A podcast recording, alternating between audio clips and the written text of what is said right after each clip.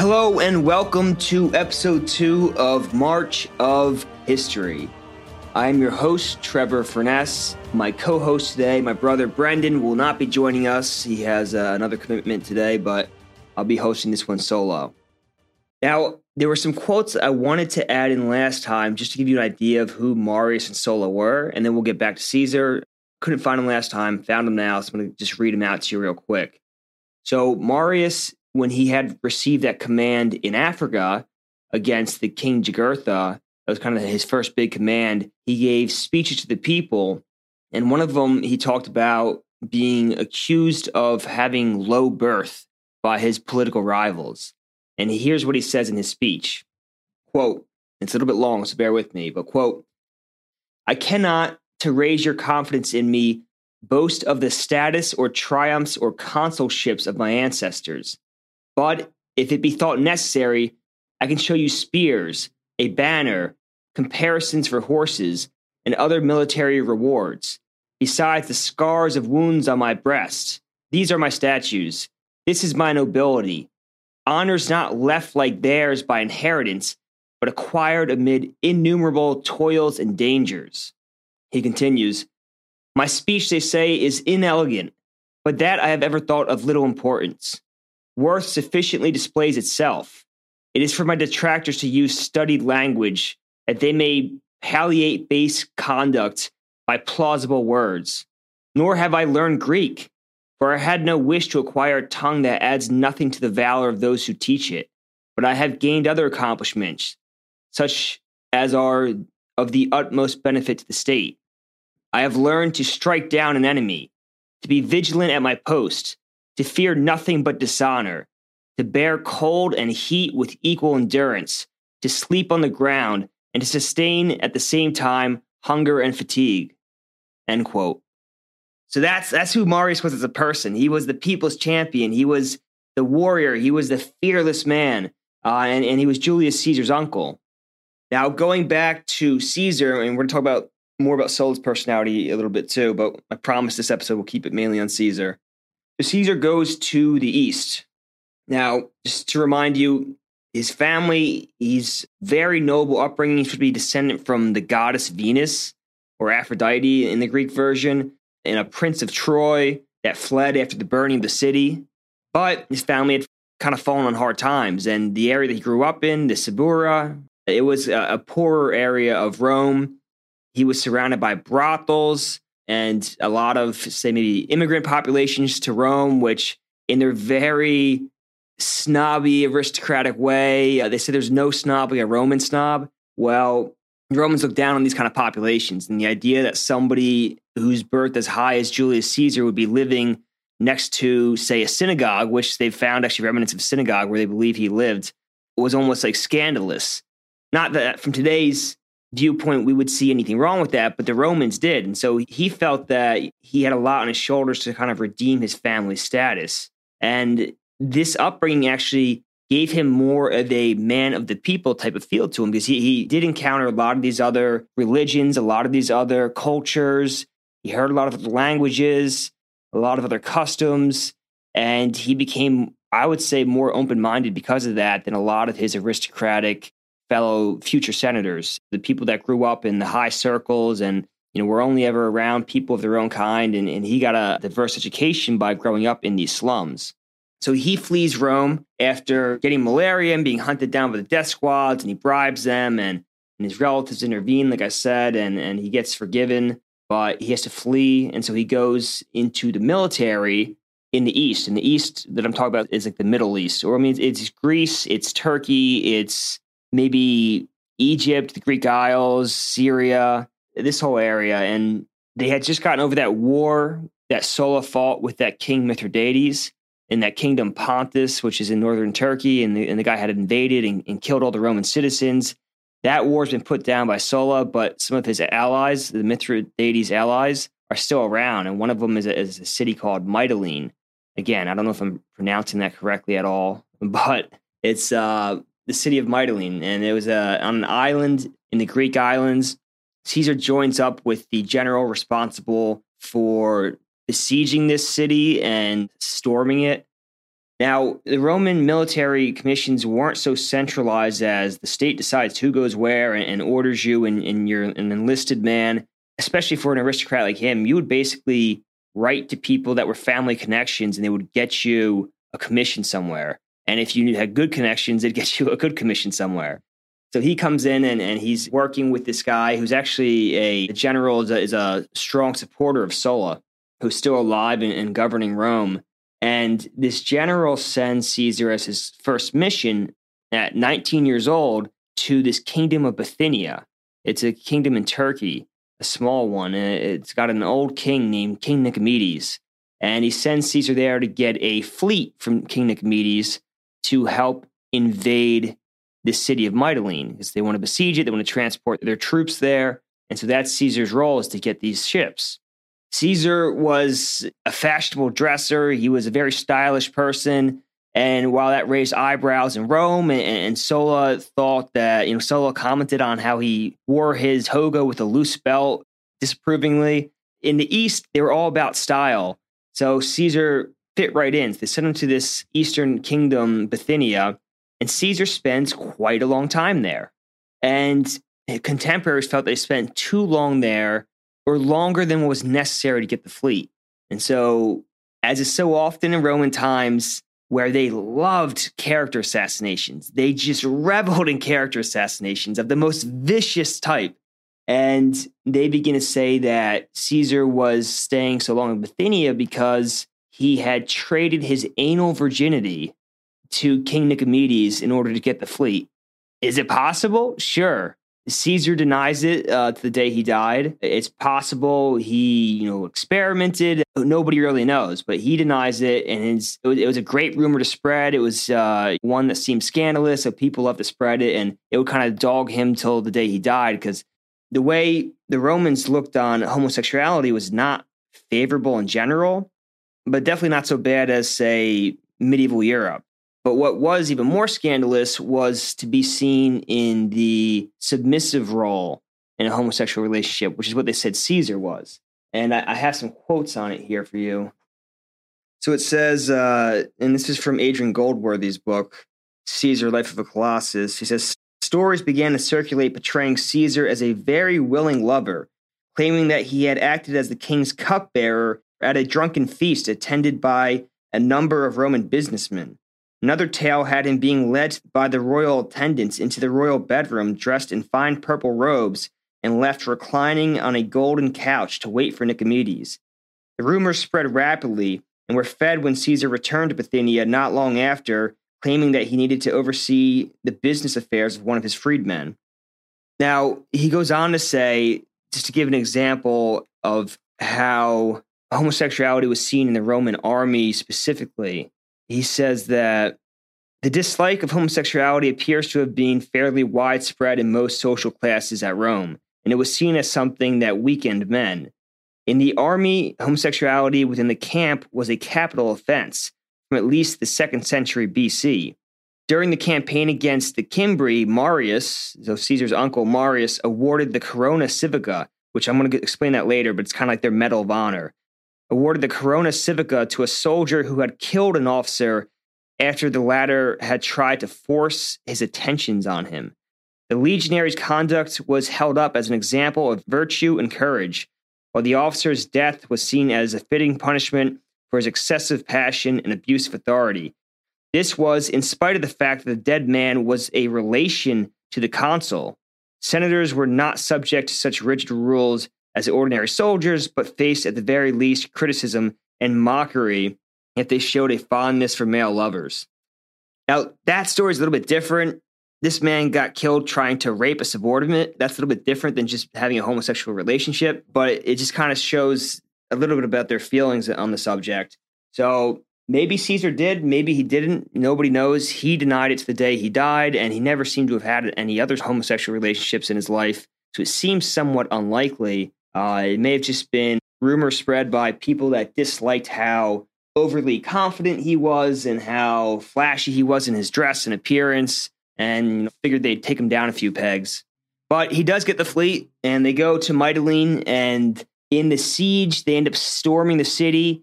Caesar's front and center there. He ends up risking his own life and saving a fellow citizen's life. And for that, he's awarded the civic crown or Corona Civica himself. And that is, in all the depictions of Caesar, you'll see him with this laurel wreath or oak wreath around his head. That was not a crown. That was this military award. And you got it for saving another citizen's life or risking your life to save another citizen's life in combat. It was a big award, and they were not given out lightly. So we don't know exactly what he did at this point. It's never really detailed in the sources. Earlier, Caesar's life is not as detailed as later on, once he becomes kind of a great man. But we do know that these things were not given out lightly, and he earns one in the siege. And he's only, again, nineteen years old. And what this means is that when he goes back to Rome, he's able to wear this crown at all public occasions, public festivals, and it's, it makes him stand out as a military hero at nineteen years old to all the people of Rome. You know, he walks down the street and maybe he's just a guy, but oh, wait, he's got a civic crown on. This is a war hero. You know, he's got the Medal of Honor pinned on his chest, except he wears it as a crown on his head. Even meant that at public festivals, when he entered the room, people had to stand up, and I believe, I want to say they had to applaud him as well, which you can imagine if you're his political enemy, you're not going to like that so much.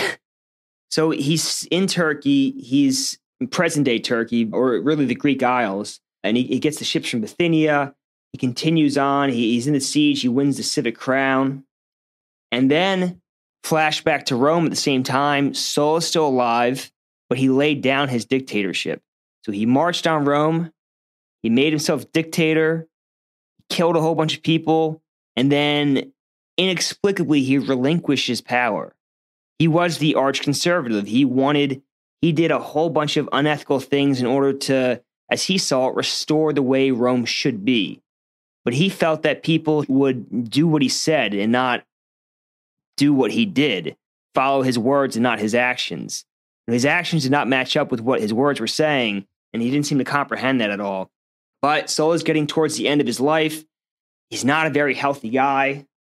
He doesn't live a very healthy lifestyle. He's he's prone to heavy bouts of drinking. He, he's got some bad lice now, some, some terrible skin conditions.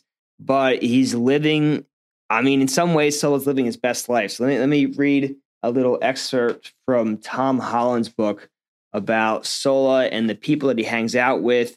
And again, this is a man that's won the grass crown, which is similar to Caesar's civic crown, but an even bigger deal. A grass crown you get when you save an entire legion in battle. It, it's it's extremely rare. So he, he's a ruthless soldier. He's a tough politician. He's a brutal murderer of uh, many hundreds, if not thousands of people. He's been at the highest echelons of Roman society. He's an aristocrat of the highest order, but again, he was raised in the slums. His original friends and the people that he grew up with were not the high class of Roman society. So Tom Holland in his book Rubicon says, quote, because he was a private citizen, Sulla's parties were inevitably a more intimate affairs. Whole days would be spent in drinking bouts with his old bohemian set. Dizzyingly high though he had risen, Sulla remained as loyal in his friendships as he was implacable in his feuds. Actors, dancers, down-at-the-heel hacks, all had been tossed crumbs from the estates that proscribed. Proscribed were the people who were put on his list to be killed and their properties seized. He continues on, those without talent had been given money never to perform again. Those who did have talent were cherished, however much they might have passed their prime. Brutal cynic though he was, Sulla would still flatter and cosset a fading drag queen. Quote, Metrobius, the female impersonator, had seen better days, but Sulla never ceased to insist that he was in love with him all the same. This is, and that's end quote. This is why I love Sulla, even though he is, he's this brutal, ruthless guy that kills people left and right. And yet he's such a contradiction because he sits there and he drinks all day, drinking bouts with actors and prostitutes and comedians and singers and mimes and uh, female impersonators, Metrobius, who he says he's in love with. This is breaking every Roman stereotype, everything that they think would be socially acceptable. He flies in the face of all of it. And yet he's the arch conservative. He's a huge contradiction in so many ways. And if had anybody else lived a lifestyle like this, the Romans would be appalled, but they're so terrified of Sulla, what are they going to say? So that's the kind of lifestyle he's living. It's not very healthy, but he's loving it. And eventually what goes on to happen... So Plutarch, who's one of the ancient sources, says about Sulla, and this is at the end of his life. So Sulla has retired from Roman politics. Amazingly, nobody's tried to assassinate him whose family members he's killed. Uh, they're still in too much fear of him. He would, they would even say that he would walk through the streets without any bodyguards, without anybody to protect him, and nobody would dare lay a finger on him, even though he holds no official position anymore. They are in terror of Sulla.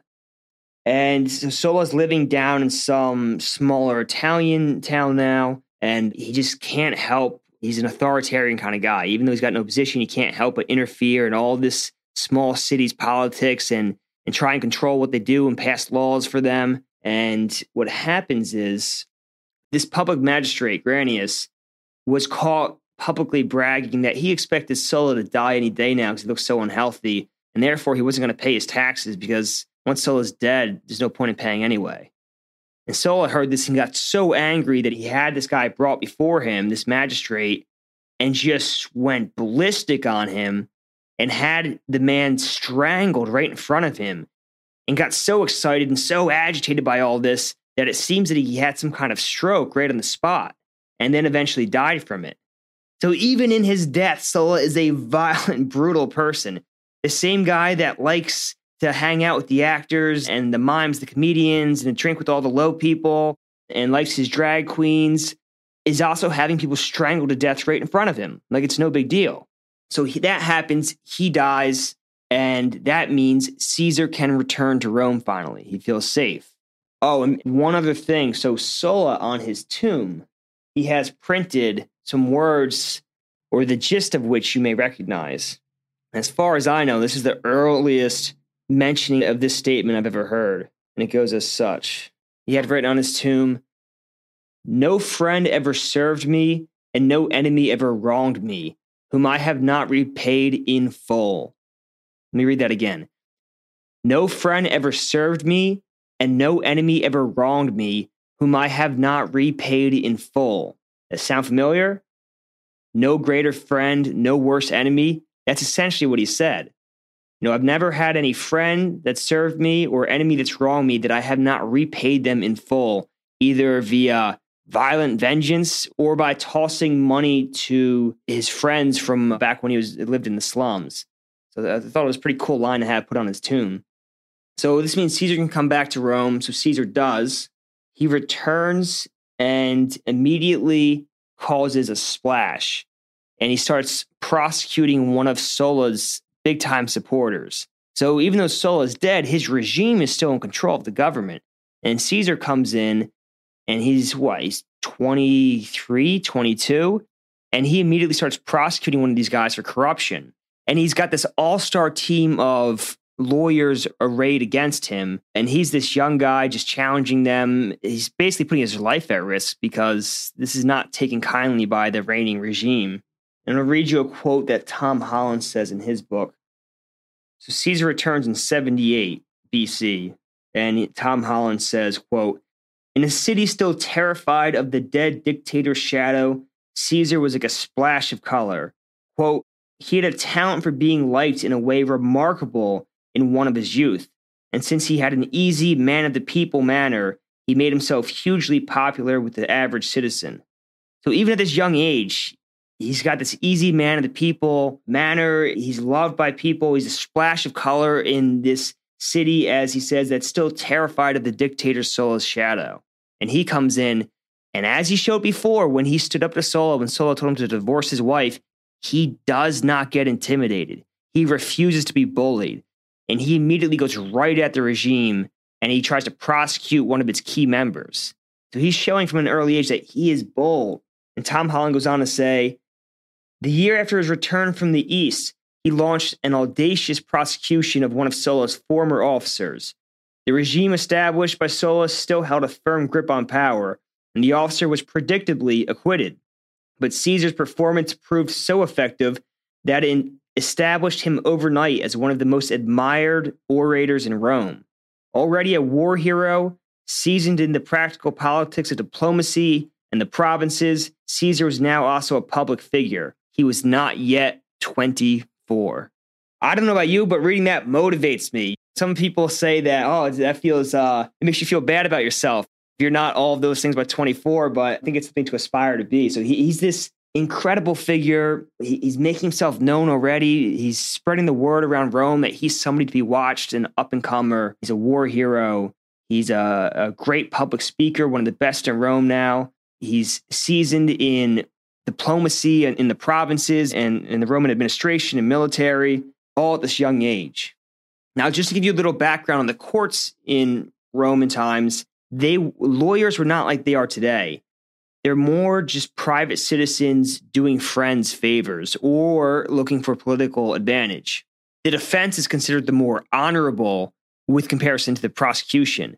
You would defend your friends, and if you were somebody of note and somebody accused you of something, your wealthy or more likely influential friends would come to defend you and they would speak on your behalf. And a lot of it was almost like a popularity contest. The prestige of the person speaking on your behalf mattered as much or more than what they actually said. And a lot of times people would just declare somebody innocent based on the fact that somebody very prestigious had said, oh, I support this person. So it wasn't, it wasn't about evidence. It wasn't about the minutiae of the law. In fact, the Romans said that lawyers that relied on the minutiae of the law were weak-minded, because they could not sway the audience's opinions.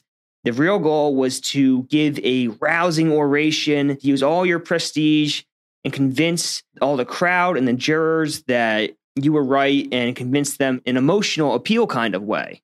In fact, there's even a story of Marius. It, it was like a, it was a theater almost. So Marius, he was either in the defense or he was in the prosecution. I don't know what he was, but he was some way involved in this trial. And this great war hero, Marius, breaks down into tears mid-speech in the trial. These guys are they're phenomenally theatric in these trials, and I would have loved to have seen one. But it's not what you think of today in the form of, of trials. You know, they wanted to draw a crowd, they wanted to make a splash, and they wanted everybody to watch. And it wasn't so much about the little minutiae of the law. Caesar does another prosecution, again loses, but even though he's losing these prosecutions, I know it's probably confusing. I'm saying how great he did, but he's losing. He never really expected to win. It was more, let me show that I stand for the people. Let me show that I'm against Sulla and his regime and all the terrible things that they have done.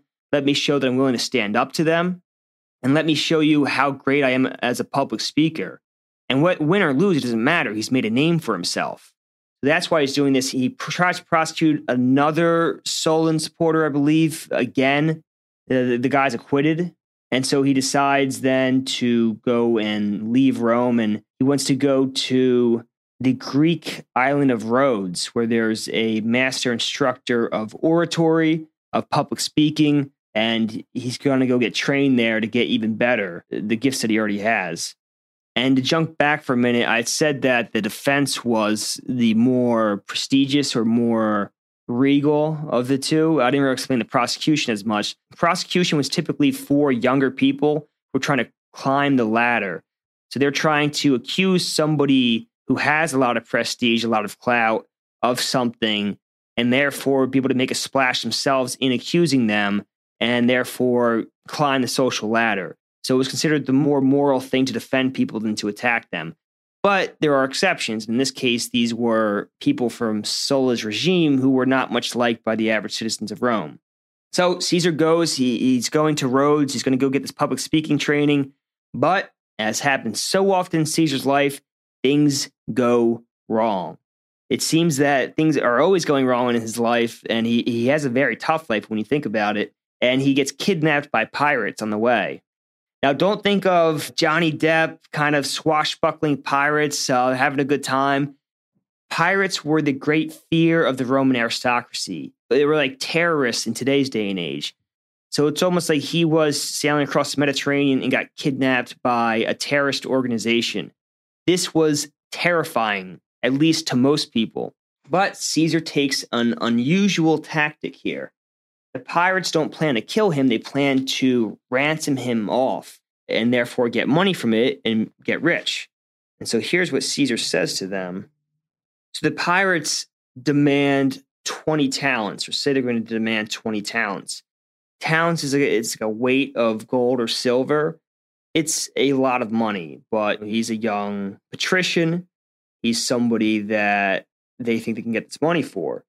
Now, anybody else would probably keep their mouth shut and just be happy that they're going to live. Caesar, we're told, instead laughs at the price they say they're going to demand for him. Instead, he says he's worth at least fifty talents. So, so they say they're going to ransom him for twenty talents. He laughs in their face and says that he's worth over double that and tells them to demand fifty talents. He then sends off some of his companions to go get the money for him, and they have to go. Again, he's not rich, so they have to go, I don't know, I guess borrow this from different people they find in the provinces, different family connections that he has. Caesar becomes legendary for the amount of debt that he has. Uh, at different points, he's got to run from his creditors, and he's starting early. He's taking on a lot of debt.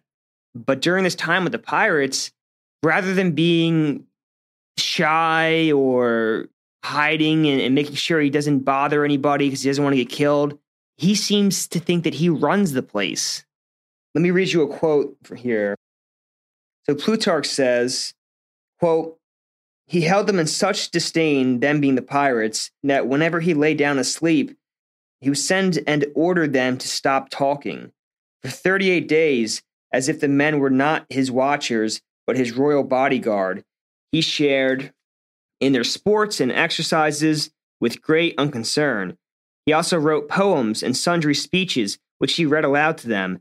And those who did not admire these, he would call to their faces illiterate barbarians, and often laughingly threatened to crucify them all. The pirates were delighted at this, and attributed this boldness of speech to a certain simplicity and boyish mirth." So he's telling these pirates that, to their face, that he's going to crucify every one of them, and says it with a smile and a laugh, and they think that this is just a precocious young kid, and this is a, almost funny how bold he is. He's playing in their sports with them. He's reading them poems and then berating them and calling them illiterate when, when they don't like his poems or they don't like his speeches. Uh, he tells them to, to be quiet when he wants to go to sleep. This is not how they're used to having captives behave. This is not how normal people behave when they're taken hostage by pirates. So his friends return with the money, the fifty talents. He goes free. And as a man of his word, he immediately sets about raising a fleet and an army to invade the pirates and seize them. And remember this, he does not have any commission right now. He's what? He's twenty-five years old. He does not have any government position. He's never held any government positions. He's not a member of the military. He has no legal authority to do any of the things he's about to do. But Caesar shows early on that he's not one to be stopped by rules. He breaks the rules consistently. He always seems to think they don't apply to him, and it always seems to work out. So he raises these troops. He raises transports for them, and he just ambushes the pirates at their cove where he knew their hideout was, and he seizes them all, and he brings them back to the city, uh, the Roman city in the area, where there is a governor, a legally appointed governor, and he demands the governor crucify them all. The governor says, "I'm not really interested in any of this. I don't care about your personal vendettas. I have bigger things to worry about." And so Caesar, getting impatient and irritated and seeing that this guy's not going to put these pirates to death for him, goes and just has the pirates crucified of his own accord. Again, no legal authority to have a whole bunch of people put to death, but he has them crucified. And these are the guys that he played games with, that he joked with, that for, was it thirty-eight days he lived with, and smilingly say, "I'm going to crucify you." And they thought it was a joke, and he was not joking. He crucified every single one of them. I've also read in some sources that he wanted to be merciful. So he slit their throats either slightly after they were crucified or before they were crucified as an act of mercy. It's in this case, mercy's relative. But Caesar would become famous throughout his life for his mercy, for his forgiving nature. And you'll see that as time goes on. But this is kind of the first story that comes out about Caesar's mercy, Caesar's forgiveness, even though from our standards, it seems pretty brutal. So Adrian Goldsworthy says about this, quote, "He was twenty-five years old and a private citizen who had never held elected office, but this did not prevent him from persuading and cajoling the provincials to gather and crew a number of warships. Taking charge of this force, he led it straight back to the Pharmacusa to attack his former captors. Complacently, the pirates were still in the camp on shore, their ships beached and in no position to resist. Caesar's improvised squadron took them prisoner and captured their amassed plunder, including his own ransom, so he got his own ransom back to pay all the people that he borrowed it from. The fifty talents was presumably repaid to the donor communities, while Caesar took the prisoners to Pergamum, where they were imprisoned. He then went to the Roman governor of Asia to arrange for the pirates' execution. However, the propraetor Marcus Iuncus showed little interest in imposing the punishment that Caesar had repeatedly promised to inflict. When it became clear that he would not act as quickly at the behest of some young patrician, Caesar hastened back to Pergamum and ordered the prisoners to be crucified. He had no legal authority to do this, although no one was likely to question the execution of a group of raiders. In this way, Caesar fulfilled his promise. However, he had clearly developed some regard for the men during his time with them, and anyway wished to show his merciful nature, so he had each pirate's throat cut before they were crucified, sparing them a lingering and extremely painful death. So I guess he did do it before they were killed. You can imagine once this story got back to Rome that this caused a sensation. He was already a sensation in Rome. Now he's dominating pirates when they capture him. He's laughing at their ransom amounts and doubling it. He's raising his own fleet. He's crucifying them all, just as he promised, but he shows mercy, and he does this all really without any legal authority. But it all works out for the end. He gets all of his money back. He pays all the communities that raised the money for him back, and nobody's really upset that pirates died, so life's fine for him. So he continues on to the province in Rhodes, and he goes to the public speaker, and he perfects his public speaking even better than it was before. But then another thing happens. And again, he has no public position. I cannot say this enough. This is not the way people normally behave in Roman society. He seems to be absurdly bold to the point where you just wonder, where does this confidence come from? And why does he think he can do these things? Nobody would ever consider doing these kind of things. And so what happens now is war breaks out again with that kingdom Pontus, the same one that Sulla fought, uh, the king Mithridates. And they start raiding some Roman provinces, and there's no governor there, at least in this area, to protect it and to raise troops and to fight these guys off. So what Caesar does, of his own accord, again, nobody ordered him to do this, he goes to the province at twenty-six years old, and he raises his own ragtag army, and he fights off the invaders and actually defeats them and saves the province and saves communities. And they say that there was a lot of kingdoms that were wavering back and forth between the two sides. Who are we going to choose? And by defeating them right then and there, he stopped these current allies from becoming enemies, and the war could have drug on a lot longer. But he saw that nobody else was there to do this. He saw that somebody needed to step up, and he didn't mind not having the legal authority to do so. He knew that he had the ability to do so, so he did it. And that will be a recurring theme in Caesar's life. If he has the ability to do it, he will do it regardless of legal authority. And oftentimes it is for the good of Rome, and that's why he gets away with it. If he just did it and it was vainglorious, treasure hunting, or, or something of that nature, I'm sure there would have been more problems with it. But everything that he keeps doing are in the best interest of Rome and the Roman people, so people turn a blind eye to it, or maybe not everybody does, but enough people that the people that don't like it can't really do anything about it. So that's where we're going to end today, with Caesar having fought off this invading army. Again, he raised the ragtag crew. Before I end it, I'm going to read you one more quote. Adrian Goldsworthy says of this last venture that Caesar has, "Open war had once more broken out with Mithridates in seventy-four B C, and a detachment of Pontic troops had launched a raid into Asia, plundering the territory of peoples allied to Rome. Caesar laid aside his studies and took a ship to the province, where he raised troops from the local communities, and with his hastily formed force, defeated the invaders. The action, once again so swift, confident, and competent, was believed to have prevented some allies from defecting to Mithridates, since the Romans had proved unable to defend them.